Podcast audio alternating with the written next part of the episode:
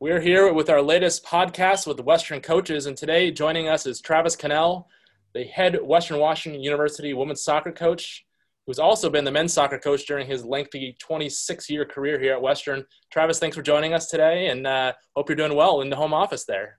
Yeah, glad to be here.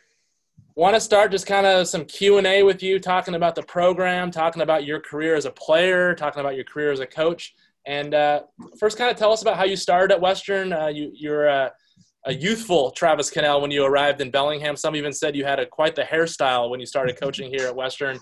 But uh, after a, a, little professional career, you played down in Louisiana, I believe. What was it like joining the Western program uh, early in your career? Yeah, I, I, always enjoyed the game, you know, and, I, and, most of it in the beginning was as a player, like you mentioned. But uh, but my dad was my coach growing up, and and so there was a lot of talk about coaching around the dining room table and in the car rides, all in a good way. My dad was a, has a huge influence on my life and in my coaching.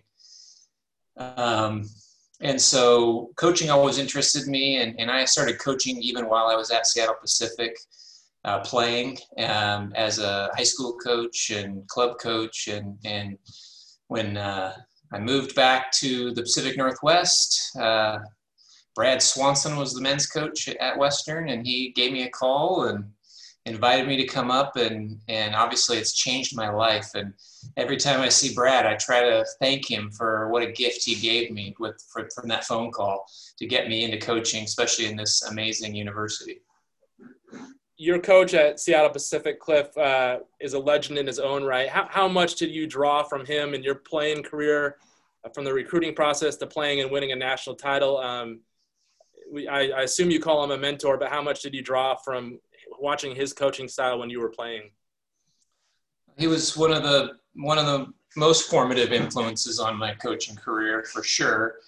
Um, just the fact that we coached uh, that he coached me in the college game, which is what I now coach. And in the, those first 10 years of coaching at Western, we coached against each other in the same conference. So we stay in touch to this day, and, and uh, he continues to help me solve the riddles of the game. And uh, I'm forever grateful to Cliff. Uh, certainly, he's, he was an, amazing um, people person. He, he understood – what people, what motivated people, and uh, he was able to communicate a, a, a, common message to get the team on the same page and to get them headed in the right direction. Um, SPU, we had such a winning mentality where we just expected to win matches, and and we certainly talk about the same thing uh, when we're here at Western we did have some tough news this week at the time taping this podcast that uh, legendary Western coach Dominic Arjul passed away. Um, led the Vikings to an amazing, successful run for 10 years from 81 to 1990. And I know that you had a close connection and a close relationship with Dominic. Um, what kind of mentor was he to you? And, um, you know, it's never easy to lose a legend, but the success that he had paved the way for what the Vikings are today. And um, how much did he mean to you just to look up to? Yes, Dominic. I mean, it is sad. It's it's sad when we lose anyone that's important to us, and and uh, so that's difficult to talk about. But um, but, but Dominic had a big influence, and and and he had a obviously a, a gigantic influence on the beginning of this program, and set an incredibly high bar. Um, but then he's able to continue to even after retirement he's able to continually influence the program uh, with relationships with me as a coach and players uh, i mean you really can't ask for uh, a, a more long-standing positive influence on the program. I remember the first time i met him I, I didn't really even know the history of women's soccer when i first started coaching. And, and after one of our losses I think that very first season, um, we were I was cleaning up the field and and one of the fans had stuck around and he came up to me and I didn't know him at all and he introduced himself and didn't say he had been the coach before just talked about the game with me and I was a little low and he encouraged me and And later I find out that he has this illustrious career as a coach from this university, and, and that was the beginning of a, a wonderful friendship um, that has lasted a long, long time. And, and, um, uh, and, and like I said, he, he, he seemed to always know the right thing to say when I needed to hear it, and, um, and I'll miss him deeply. Uh, coming back to some recent events, your, your program has elevated to, I'm, I'm sure I'm going to call it, but it's an elite status in collegiate soccer. Uh, four West Region titles, 2016 national championship, played for the title last year in Pittsburgh. Um, what's this upward climb been like for you and for the program since since the late 2000s, where things started to really click and you started to get the players and and you know there's been facility improvements, but what has it been like to rise to this level where every year your program is in the talk about winning the national title? It seems like I only think about that when I talk to you, Jeff.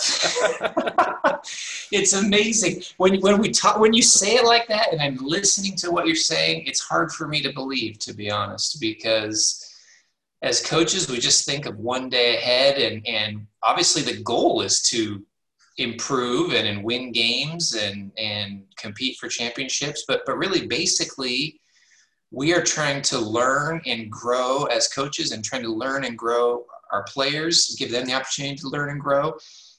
And, and really that's what we focus on. We focus on the here and now and and and then all of a sudden you you say sentences like you just say where we're like we have accomplished a lot. The, our players have been fantastic. The university has been so supportive. The alumni have been amazing. Our community, all of those pieces have come together in a different way to um, add it all together ends up being long times long-term success like we've had which is it's really hard to believe because um, because we, we really don't focus on that. We focus on the next play and the next practice and the next game. And and then all of a sudden you look back and it's like wow this is really you're really proud of everything. You're proud that your players got to experience all this success and all these amazing memories. Um, it's been a wild ride have you had a chance to even kind of take a step back and maybe look at some photos from Kansas City or Pensacola or you know Evans, Georgia, in the Final Fours, and then last year, you know, see the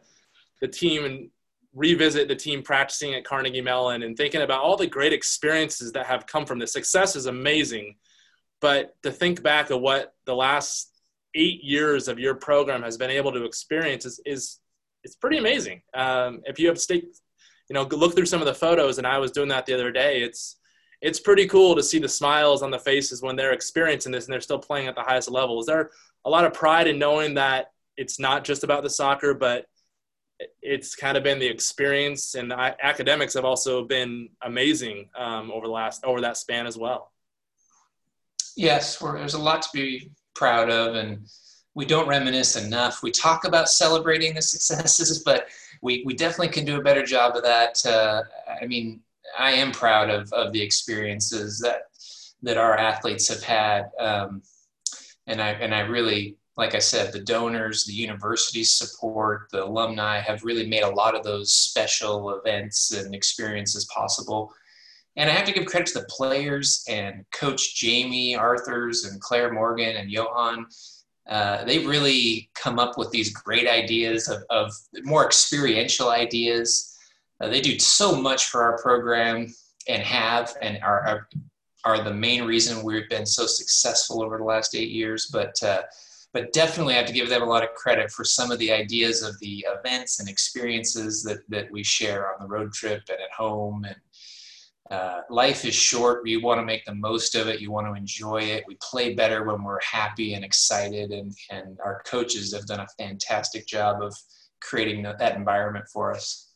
Speaking of experiences, right here on campus, we have Harrington Field that was dedicated in 2014. I know it's a special place for you. It's a special place for your program. Um, I'm going to throw a number out at you, but uh, you guys are 58 two and one at Harrington Field since it opened. It's it's pretty amazing. Um, and part of that student athlete experience is is that and looking back at last year with the games against point loma and uh, dixie state in the west regional final and the national quarterfinal that we were able to host how amazing is it to have that facility? Um, you're you came from playing a lot of games at Whatcom Community College and Civic Stadium, so um, during this span where you guys have been on campus, how, how, how has that been for you in the program?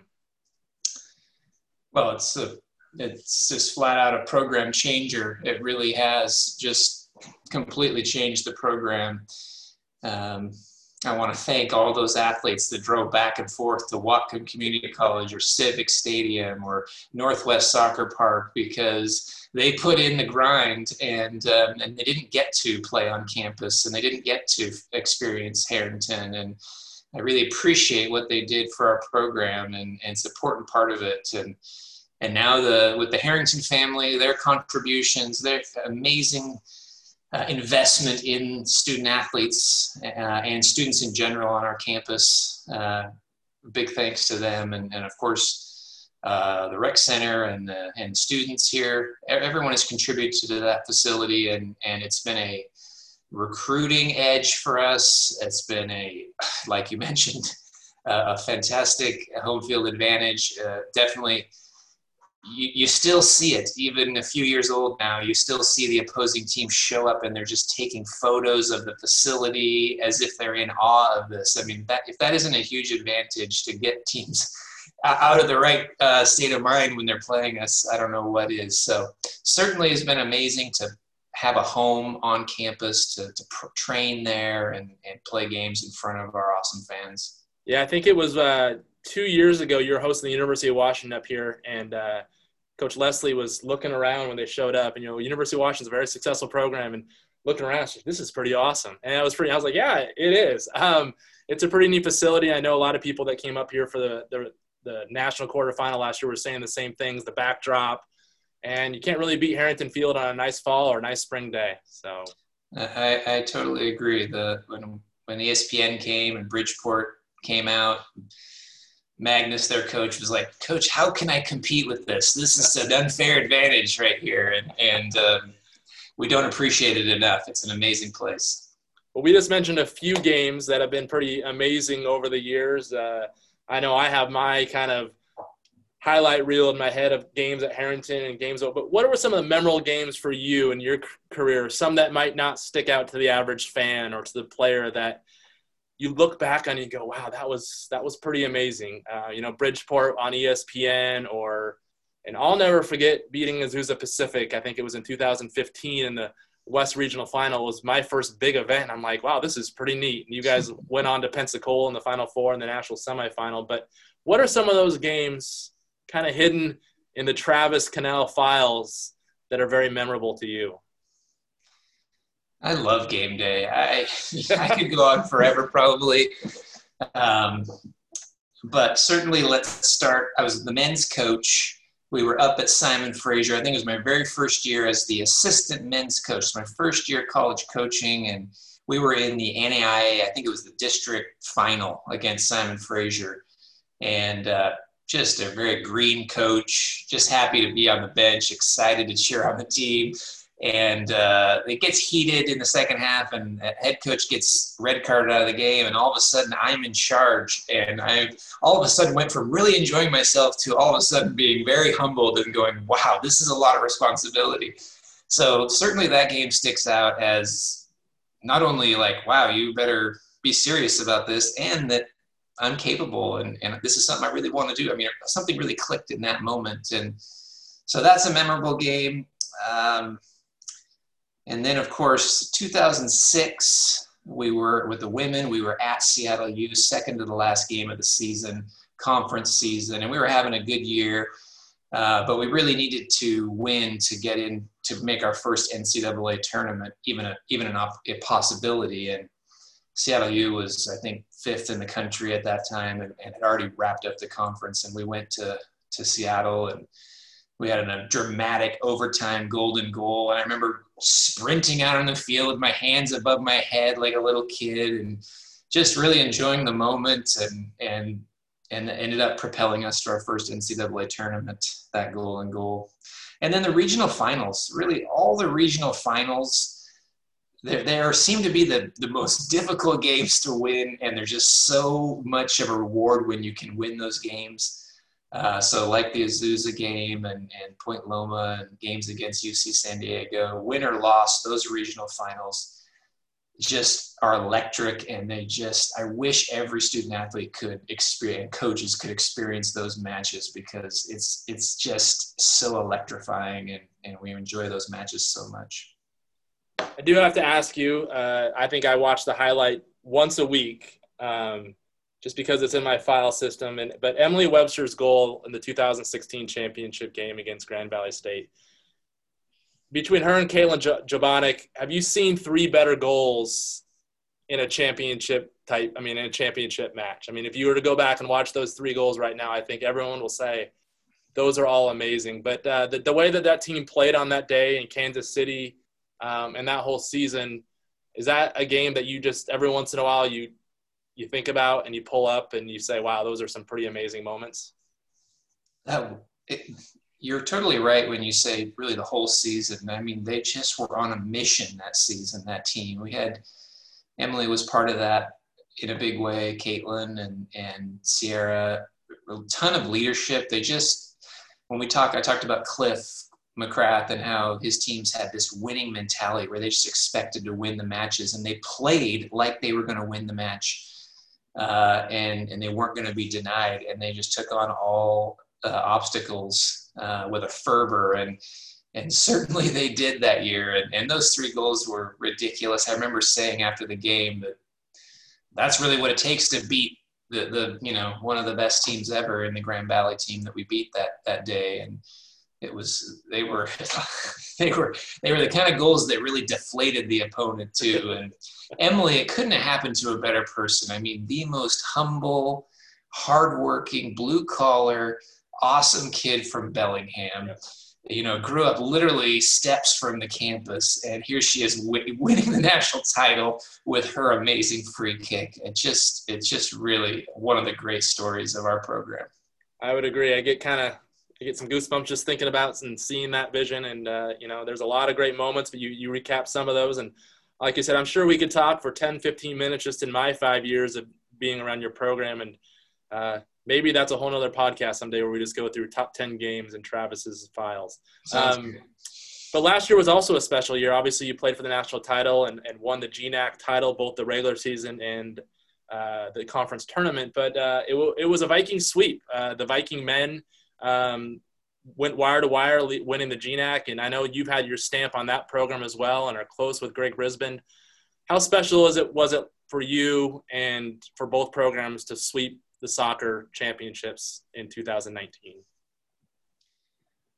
It's fantastic. I, you know, Greg and I are really, really close and speak daily, and and uh, just really proud of everything that he's accomplished with that group. He's really taken it to another level. I mean, we we talk about it all the time and about the improvements of the program, and uh, you know, it's night and day uh, what he's been able to accomplish, and and he's doing it the right way. He cares about his student athletes. He, um, you know, he, he's making better men out of these kids as they go through the program, and along the way, they're winning games and going to tournaments and winning championships and and uh, it is great to see. And and you know, I think that men's soccer helped me more than I helped it, probably. But uh, but certainly I feel very, very close to the program, and and I'm the biggest fan watching the games, cheering them on whenever I can. Pivoting a little bit, going to talk a little bit about your past and your career. And uh, you know, I was digging through our files um, that Paul Madison so meticulously kept. I think he pretty much kept everything. And uh, I was going through the 1993 men's soccer file, and there was a recap of the national championship season by the Seattle Pacific Falcons, and that was a a team that you were a big part of, and I was reading up on how crazy that national title run was for you and your teammates. Um, talk a little bit about that because I kept reading it, thinking, "How is this possible?" I think I think it was. Correct me if I'm wrong, but in the semifinal, you had a forward that finished the game at goalkeeper, and he pushed forward and scored like a last second game time. Is this is this all real? Did this really happen? it was hard to believe it was definitely hard to believe. No, there's there's a lot of layers. If you get the chance, people should read about it because I won't do it justice. But uh, but yes, we. It's true that uh, in the semifinal we were playing the host team, uh, Florida International, on their campus, and they'd never lost, and and they had the Richard Sharp, who's the all-time, still is the all-time leading scorer in college soccer history, any division, on their team as a senior, and. Uh, yeah, we were down. We were tied. We were tied three three at the end of regulation. Moved into overtime. Went down five to three. Uh, I actually scored uh, with a minute and six seconds left in the second overtime, and um, and Jason Dunn scored uh, a rocket volley with literally no time on the clock. It was literally like out of the movies. You count down five, four, three, two, one, and the ball's in the back of the net, and they are shocked uh, meanwhile, his twin brother has was is a defender, and he's the one that went in and played goalie when we were down by two goals in overtime. My coach Cliff, he was a big hockey guy, and so he was went fifth attacker. I think I don't know what was going on there, but uh, but it worked, and um, and and yeah, it was, and then it went into like, so then it went to penalty kicks, and we're all expecting him to put our goalkeeper back in, and he leaves our field player in goal for the entire 15 rounds of penalty kicks, and he's saving penalty kicks, and it was, it's, yeah, I mean, I don't do it justice, but it's a great memory. I know I was touching base with Frank McDonald, who I know you really well, and you actually uh, told me you you helped out in the sports information office back in the day, but we were going over some of the overtime rules, which were pretty complicated back in the 80s and 90s. Um, but then he started telling me about this game, and I was, uh, I, I, was like, how can this be true? Uh, how can this all be true? And then, uh, and then of course, you guys won the national title the next day, I believe, um, making you, you know, national champion as a player and as a coach. So that's that's a pretty, pretty crazy club to be involved with, and I'm sure you uh, can draw on that. Do you ever look at any pictures or uh, have do you have the video of that game? I think it may have been on YouTube at one point.